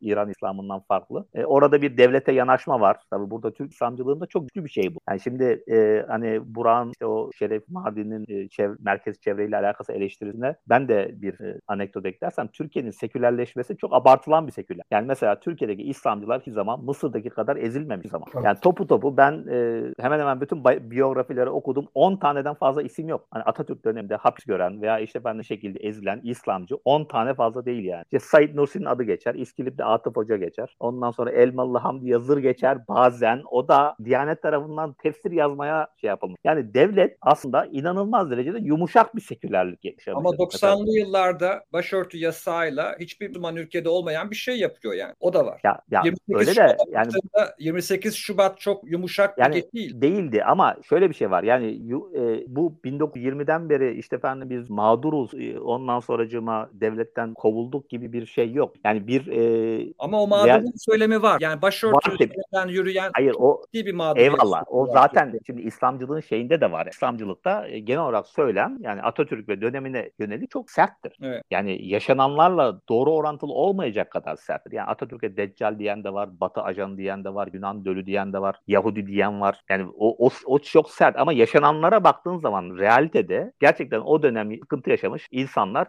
ortak özelliği şey e, Kürt veya ittihatçı olmalı. Onun haricindeki ulema e, yani ses kalmıştır genelde ve hepsine de e, maaşları ödenmeye devam etmiştir. Osmanlı döneminde emekli olanlara maaşları ödenmeye devam ediyor Cumhuriyet. Hatta şöyle bir şey var. Meclise bir e, e, bu alimin Osmanlı ulemasından bir alimin e, kızı şey yol mektup yolluyor, talep de yolluyor. Diyor ki babam diyor işte hani emekli oldu diyor e, şeyden e, Şeyhülislamlıktan emekli oldu diyor. Onun emekli maaşının bana bağlanmasını istiyorum diyor. Gelirim yok diyor. Evli değilim diyor. Ve meclis ona e, babasının emekli maaşını ödemeye devam ediyor. E, yani e, demem e, şu yani Türkiye'nin sekülerleşmesi abartılmış bir sekülerleşme derken bunu kastediyorum. Mesela bir Rusya'da yaşanan, bir İran'da yaşanan, bir Irak'ta yaşanan Suriye'de son e, 40 yıldır Müslüman kardeşler terörist örgütü. Suudi Arabistan'da hakeza İhvan 2014'te terörist ilan edildi. Mısır'da evet. kaç kere terörist ilan edildi. En son Türkiye tarihinde terörist ilan edilen bir Hizbullah var, bir de Fethullahçılar var. FETÖ 2000 kaç? 2016 mı? 16 16 16. Değil mi? Devlet tarafından terörist ilan edilen nadir hareket var. Yani o Cumhuriyet döneminde öyle bir hareket yok. Belki Peki ebedi, nurculuğu... ebedi, ebedi teröristlerimiz Kürtler var. Tabii yani e, şimdi demek e, yani şunu e, e, demeye getiriyorum. Yani İslamcılık ama bu İslamcılığın yani kendini gerçekleştiremem ideal olması ve o idealin sürekli yaşanıyor olması. Yani o nedir o? İşte ümmetin birliği. Bu arada bu ümmetin birliği yani e, böyle çok e, e, belki yani konuyu konuştuğum e, kişiler e, genelde küçümser yani. Yani böyle bir ideal mi? Hani genelde böyle dif bir tavır tak. Ama İslam'da bu çok güçlü bir şeydir bu arada. Yani belki dindar olmayanlar bunu hissetmediği için dindarların da hissetmediğini zanneder. Ama ümmetin birliği çok bir damar İslam. İslam'ın evet. kendisinde de çok güçlü bir damar. Yani e, hatta İbn Teymiye'ye kadar ki geçen dönemde ümmetin birliğini sağlamak bir e, kralın meşruiyetinin temelidir. Ben yani, ben onu Amerika'da hissediyorum. Yani Amerika'da bir a, siyahi Amerikalının bir Müslümana kardeş olarak bakmasının temelinde de o var. Yani bu bir aslında a, yani hayali cemaat ama karşılığı olan bir cemaat. Yani burada bir taksiye bindiğinde Pakistanlı, Sudanlı, Etiyopyalının Erdoğan dediğinde Erdoğan'a duyduğu sevgi o ümmetten kaynaklanıyor. Yani bir şekilde bu adam işte Müslümanları tekrar güçlü bir yere getirdi. Keşke bizlerin de bizim ülkemizde de bir tane Tayyip Erdoğan olsa dedikleri o bir bakıma işte o ümmete duyulan nostalji gibi geliyor bana. O güçlü bir nostaljidir. Yani gerçekten de e, evet. İslamcılığın ana akım e, şeylerinden birisidir ve buna karşı çıkabilecek bir şey yok zaten yani. Çünkü neden? Ayet değil mi? Sabit nas yani Erdoğan'ın tabirini kullanan. Nas bu. Müslümanlar kardeştir. Evet. Bu kadar. Peki bu Birol iddiatı İslam aynı zamanda e... Şimdi Burak'cığım senin e, şeyine geleyim ben. Yani vatandaşlar arasında küçümsememelisin bir ideoloji olarak. Ama Kemalizmin nasıl bir ideoloji olduğunu bence şey yapmalısın. Yani Kemalizm e, bir ideolojiydi ama kendini gerçekleştirmiş ideoloji. Kem ideoloji. Ve yeni bir şey de üretemedi yani. Demokrasiye geçiş konusunda bir öncülük yapamadı. İşte efendim Türkiye'nin ekonomik büyümesi noktasında tıkandı değil mi? 1950'lerde, 70'lerde o model tıkandı artık. Artık 1980'ler, 1990'lar Kemalizm can çektiği yıllar. E, dolayısıyla hani şey, tükenmiş bir, dakika, ideoloji. Bir dakika, yok. Şöyle bir şey yapamayız. Yani bir tarafı değerlendirirken asli kaynaklara gidip öteki tarafı değerlendirirken Kemalist olduğunu iddia eden aktörlerin başarısızlıklarına odaklanamayız. Bu doğru bir karşılaştırma. Ben zaten onu yapmayalım değil. diyorum zaten. Ben onu yapmayalım diyorum. Aktörlerden bağımsız ideolojiyi kurgulayalım diyorum. Tamam. Yani dolayısıyla mesela Kemalizmin içerisine pragmatizmi koyduğunuz zaman bu 60'larda 70'lerde Kemalist pragmatizme sahip olmayan insanların olduğunu da gösteriyor. Yani ekonomik başarısızlık Kemalizme uyduğun için değil, uymadığın için gerçekleşmiş olabilir. Anlatabiliyor muyum? Yani kendisini Kemalist olarak değerlendiren insanlara bakarak Kemalizmin başarısız olduğunu iddia edemeyiz. Hayır ama yani, şöyle bir şey var. Kemalizmin normalde çıkış yıllarına baktığın zaman 1920-1938 değil mi? En de sonunda bu hı. şeyin Atatürk. Evet. Onun izlemiş olduğu ve söylemiş olduğu söylemlerdi değil mi? Yani sünnetidir yani. Atatürk'ün sünnetidir eğer dini bir kavram kullanacağız. Yani ekonomide ne uygulamış ve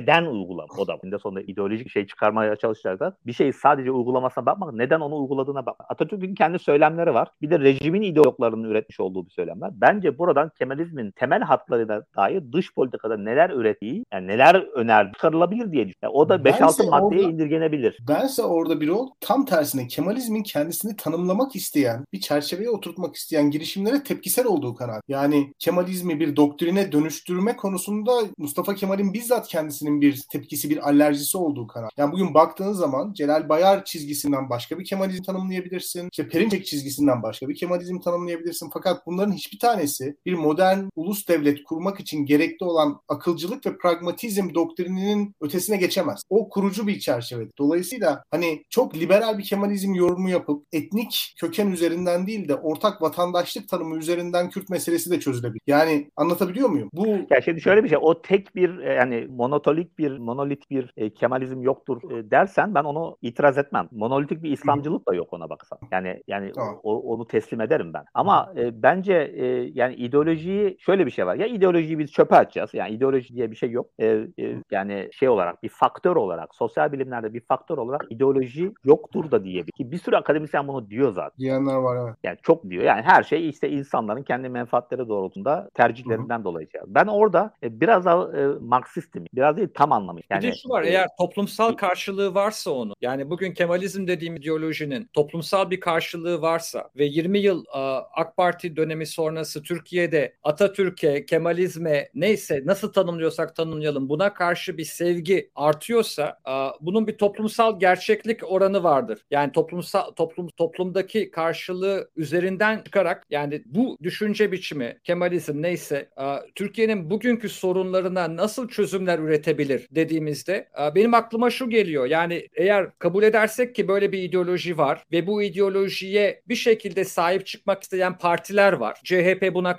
sahip çıkmak istiyor. Bana göre İyi Parti belirli açılardan şehirli bir milliyetçi bir parti olarak buna sahip çıkmak istiyor. Bu, bu insanların yani CHP'nin ve İyi Parti'nin mesela Türkiye'nin en ekonomiden sonra en önemli sorunu yani şu anda en ciddi sorun ekonomi ama yapısal olarak Türkiye'nin en önemli meselesi sürekli aynı bozuk plak gibi Kürt meselesi diyorum ama yani Kürt meselesinde ne diyecekleri ve bu Kemalizmin bu bir ideoloji değilse bir refleksse bu bir e, pragmatik bir şeyse nasıl pragmatik çözümler üretebileceklerini Kürt meselesinde görmek açısından bana göre Türkiye'de bir yeni Kemalizm, neo Kemalizm diyebilecek bir aktöre ihtiyaç. Yani hmm. aklımda Tony Blair var mesela. Tony Blair geldi İşçi Partisi'ni yeni sol diye bir şeyle İşçi Partisi'ni yeniledi. İşçi Partisi'ni kapitalizm, kapitalizmle barıştırdı. Sendikalarla bir kavga yarattı. Tony Blair ne yaptı? Yeni bir yeni bir sol yarattı İşçi Parti'de. CHP'de yeni bir Kemalizm yaratabilecek bir isim olabilir mi? İmamoğlu bu olabilir mi? Ne bileyim Kılıçdaroğlu yeni Kemalizm üzerinden yola çıkarak toplumdaki bir dalgayı yakalayıp Kürt meselesinde demokrasi, adalet, ekonomik kalkınma meselelerinde Kemalizm, Kemalist reflekslerden yola çıkarak ama bir, bir yandan da küresel gerçekleri kabul ederek yeni bir şey söyleyebilir mi? Yani ideolojinin test edileceği alanlar bunlar bence. Bugün geldiğimiz yerde yani toplumsal bir karşılığı varsa Kemalizm dediğim şey ve in, insanlarda bir artık bıkkınlık varsa AK Parti'den ve bir nostalji varsa Atatürk'e, Kemalizm'e ki böyle bir nostalji var galiba Türkiye'de şu anda. İnsanlarda bir tekrar Atatürk'ü, tekrar Kemalizmi, tekrar laikliği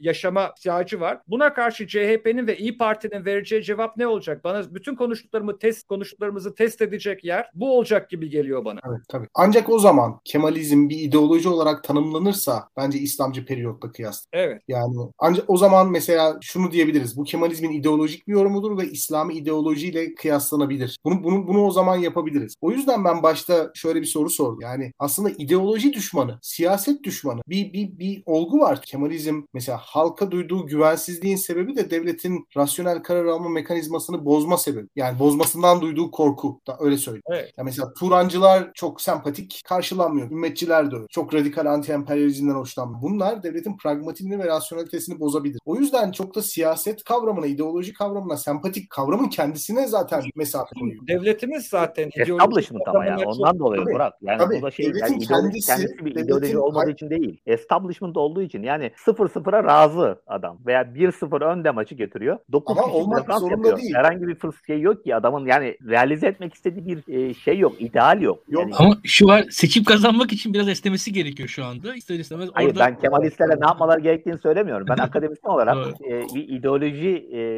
yani bir ideolojiyi nasıl tanımlarızla ilgileniyorum.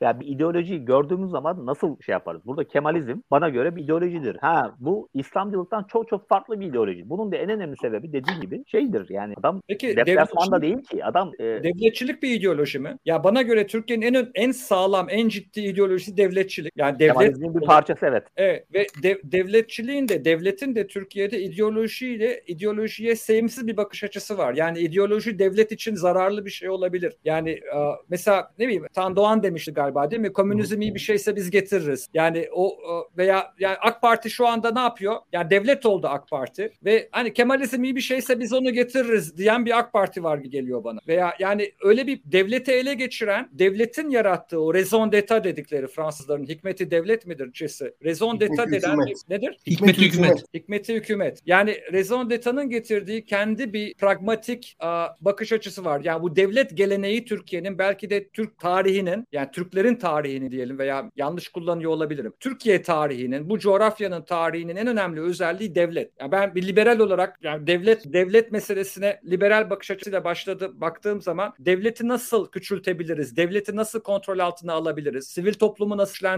diye hep yola çıkarak liberal reflekslerle hareket ediyorum. Kendime gördü, uygun gördüğüm ideoloji mesela Ömer Taşpınar olarak liberalizm. Ama a, yani devlete baktığımızda devletin herhangi bir şekilde ideolojilerden kopuk ve a, bekasını kendi rasyonalitini kurmuş bir yapı olduğunu görüyorum Türkiye'de ve Türkiye'de kim devlete ele, e, devletin başına kim gelirse o da pragmatik bir şekilde hareket ederek ideolojilere karşı bir hareket alanı sağlıyor kendine geliyor. O yüzden de ne Kemalizmi ne, ne İslamcılığı çok ciddiye alamıyorum. Yani devlet olan kişi Türkiye'de devlet olan zihniyet kurum bir şekilde o devlet tarafından asimile ediliyor. Ve o Fakat devlet orada devlet felsefesi açısından bir sorun yok mu? Mesela siz, sizin de bu İslami dış politika, egemenlik sahası meselesinde biraz bahsettiğinizi düşündüğüm. E, yani mesela Kemalist devlette bir eşit vatandaşlık meselesi var. Yani genel olarak tüm Türkiye Cumhuriyeti vatandaşları çok özgür değildi. Ama bu özgür olmama durumu seçerek belli bir zümreye uygulanan ya da özgürlük belli bir zümreye lütfedilen bir durum değildi. Mesela işte bu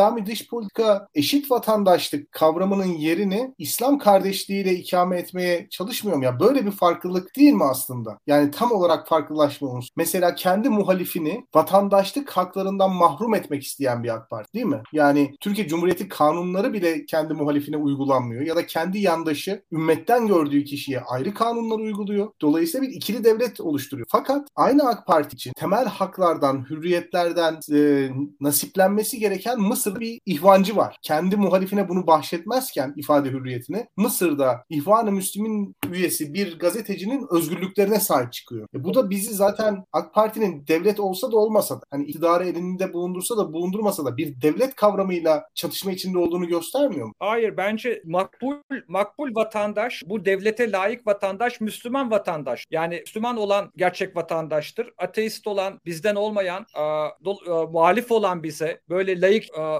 şeyleri olan a, refleksleri olanları kendinden görmeyişi a, bir bakıma dışlayıcı oluşu cemaatsel olarak bakışı yani cemaat olarak bakması devlete ve o devletin bireylerinin sonuçta Müslümanlardan kurulu bir yapı olması Müslümanların olduğu yerler bizimdir. Bizim kurmak istediğimiz toplumsal siyasi yapı zaten onları kendi vatandaşımız gibi görür. Sınırlar anlamsızdır der. Ama hiçbir zaman bir Yunanistan'a bakmaz. Yunanistan'daki Rum'u e, o Osmanlı şeyinin içine sokmaz. Ama nasıl sokar? Oradaki Müslümanları sokar. Yani Yunanistan'daki Müslümanları kendi vatandaşı görür. Ama hiçbir zaman Kıbrıs'taki Rum'u görmez. Ermeniyi görebilir mi Türkiye'deki Ermeniyi? Türkiye'deki Yahudi'yi, Türkiye'deki Rum'u kendi vatandaşı olarak görebilir mi? Göremez. Ama Atatürkçülük de bunu yapamıyor. Yani sonuçta kurduğumuz cumhuriyet de içerideki Rum'u, içerideki Yahudi, içerideki Ermeniyi de göremiyor. O da orada kendi cemaatselliğini kuruyor. O açıdan çok benzer geliyor bana. Yani tam başa dönecek olursak tamam, tamam. ya yani şey, neredeyse e... aynı aynı cemaatsellikle bakan bir Kemalizm ve ulus ulus devlet dediğimiz şeyin içerideki azınlıklara bakış açısı e,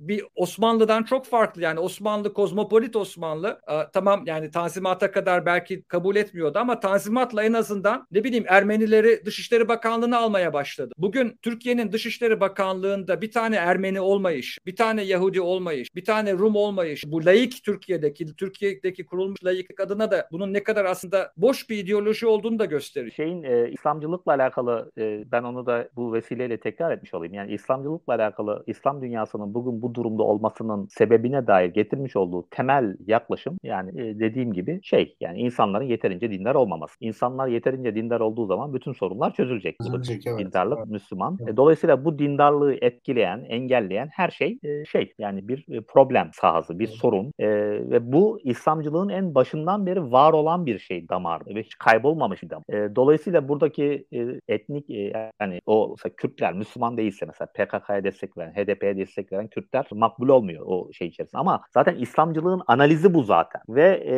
bu Arap Baharı ile alakalı veya Arap Baharı'na e, bu kadar çok iştiyakla e, şey yapmalarının sebebi e, Batı ile birlikte yükselmiş olan gayri İslami, Müslüman yani Müslüman ama İslami bir hayat yaşamayan batılılaşmış elitlerin yok edilmesi, ortadan kaldırılması ve kendileri de aslında bunu Türkiye'de kendileri yaptılar aslında bu. Kendileri bunu yaptıkları için e, Arap dünyasının Türkiye örneğini takip ettiğine ve e, bu aslında hani Ömer'in demiş olduğu gibi o e, kimi sorun görüyor vatandaş olarak. Ama bu tabii e, iç politika ile alakalı bir şey. Dış politikada dediğim gibi İslamcılığın damarı, iddiada İslam bu tartışmasız bir şey. Mesela e, dediğim gibi Kemalizmin böyle bir şeyi yok. Yani bütün Türkleri birleştirelim diye bir şey yok. Anadolu'daki Türkler bana yeter. Burayı korusam, toprakları korusam yeter gibi bir son derece muhafazakar ve son derece defansif bir şey var. Ki zaten biliyorsunuz Davutoğlu'yu dinlediyseniz biliyorsunuz. Onun kendisinden önceki dış politikaya getirmiş olduğu en büyük eleştiri zaten. Yani hiçbir tamam. şeyde risk almayan, hiçbir şeyin atılımını yapmayan. Çünkü neden? Herhangi bir başarması gereken bir şey yok Kemalizm. Kemalizm zaten kendini başarmış zaten. Devlet olmuş zaten Kemal. O yüzden e, e, yani e, Burak endişeni anlasam bile ben yine de e, orada e, yani ideolojiyi e, daha geniş kapsamlı bir şey olarak düşsen yani düşünürsek bence önemli olduğunu e, düşünüyorum hala. E, yoksa önemli. Ben önemsiz e, yoksa, demiyorum. Yoksa mesela yani soruya nasıl yaklaşabiliriz üzerine tartışabilirsin. Yani ben de mesela e, bu kitapta biz harikulade yaklaşıp ideoloji sorunu çözdük diyemem. Bir sürü problem vardır büyük ihtimal. Okuyanlar, e, review yazanlar görecektir. Ama en azından bence cesaretle üzerine gitmeliyiz diye. İdeoloji yani klasik siyaset bilimcileri sürekli der, let's problematize it derler ya bunu problematize edelim. Yoksa ortada sorun yoktur derken e, ki dediğim gibi bizim İslamcılıkla alakalı Türk entelektüeli ve en, akademisyenlerin en büyük hatası da bu oldu. Veya kısaca Fatiha'nın anlamını var. Bilmeyen insanlar İslamcılık analiz etti yani. Tabii. Bir de orada şöyle bir sorun var. Bunu bizim okulda bir workshop vardı hatırlarsan. Seninle yine orada tartışmıştık. Ya İslamcılıkta evet. e, bu ümmetin liderinin nasıl değişeceği yani müminlerin emirinin nasıl değişeceğine dair siyasi bir doktrini yok. Yok. Dolayısıyla yok. sağlıklı Müslüman bir erkeğin aldığı kararlar aslında ümmetin selameti için alınan kararlar olarak kabul. Dolayısıyla evet. aslında her pratik İslamcılığın içinde de bir pratik. Yani bugün mesela Kürtlerle olan mesele. Hani Kürt sorununa İslam kardeşliği çerçevesinden baktığı zaman da İslamcılığa uygun. Öte taraftan Kürt meselesine daha militer yöntemlerle yaklaştığı zaman da uygun. Yani çok aslında kişiye ya aktöre odaklanan, aktöre çok fazla esnek atfeden bir yaklaşım olduğu için İslamcılık e, biz pratikler üzerinden gitmekte çok zorlanabiliriz. Yani AK Parti'nin bugün İsrail'le el sıkışması da İslamcı, İsrail'le kavga etmesi de İslamcı. Dolayısıyla orada evet. İslamcılık tanımlamasını hakikaten çok ortodoks kaynaklardan yapmak lazım belki de. O zaman da tehlike şu, AK Parti İslamcı bir parti olmayabilir, çıkmayabilir. Olmayabilir tabii. Kimse iddia etmiyor evet. ki bunu. Bence Ama zaten ben zaten ben e, şuna itiraz ediyorum. Yani Türk e, yani yani reveal preference diye bir şey var ekonomide malum. Hani bir oldu, kişilerin benim ter... gerekiyor. Kusura bakmayın. Öyle mi? evet ya çok epey uzattık. Ama çok çok verimli ve çok zevkli bir sohbet oldu. Teşekkürler. Yine yaparız. Teşekkür ederiz Ömerciğim. Sağ ol. Sağ ol. Zaman ayırdığın için. Bunun devamını getiririz diye umuyoruz. Bir olun son, son sözlerini alalım ve bitirelim tamam. istersin. Ne son sözleri. Ömer istiyorsan sen söyle. Daha sonra e, şey yap. Ben daha sonra kendi son sözümü söyleyeyim. Ben pek son, son söz söyleme konusunda başarılı değilim. Sana bırakayım o yüzden uzatmadan. tamam yani ben e, o zaman e, şeyle yani biz burada e, yani zor bir konuyu e, ele almaya çalışıyoruz. Yani konuda e, son sözü söylediğimizi iddia etmiyoruz. E, zaten e, bir kitabın da başarısı son sözü söylemek değil, bence yeni sorular üretmektir. Kitabı okuyanların kafalarında birçok soru ulaşacağını, oluşacağını ve özellikle doktoralarını yapıyorsa veya akademik entelektüel çalışmalar yapıyorlarsa kendi sorularını soracaklarını ve o soruların peşinden gitmeleri için ilham kaynağı olacağını düşünüyorum. Öyle olursa zaten e, kitabı başarılı bir e, çalışma olarak e, şey yapacağım. Buradan bir kere daha Ömer'e te- e, teşekkür ediyorum. E, kendinin o tıp dış buldaki deryası bilgisinden e, ben biraz parazit oldum açıkçası. Estağfurullah. Ben çok teşekkür ederim. Hepinize çok teşekkürler. Görüşmek üzere. Oldu. Görüşmek üzere diyelim.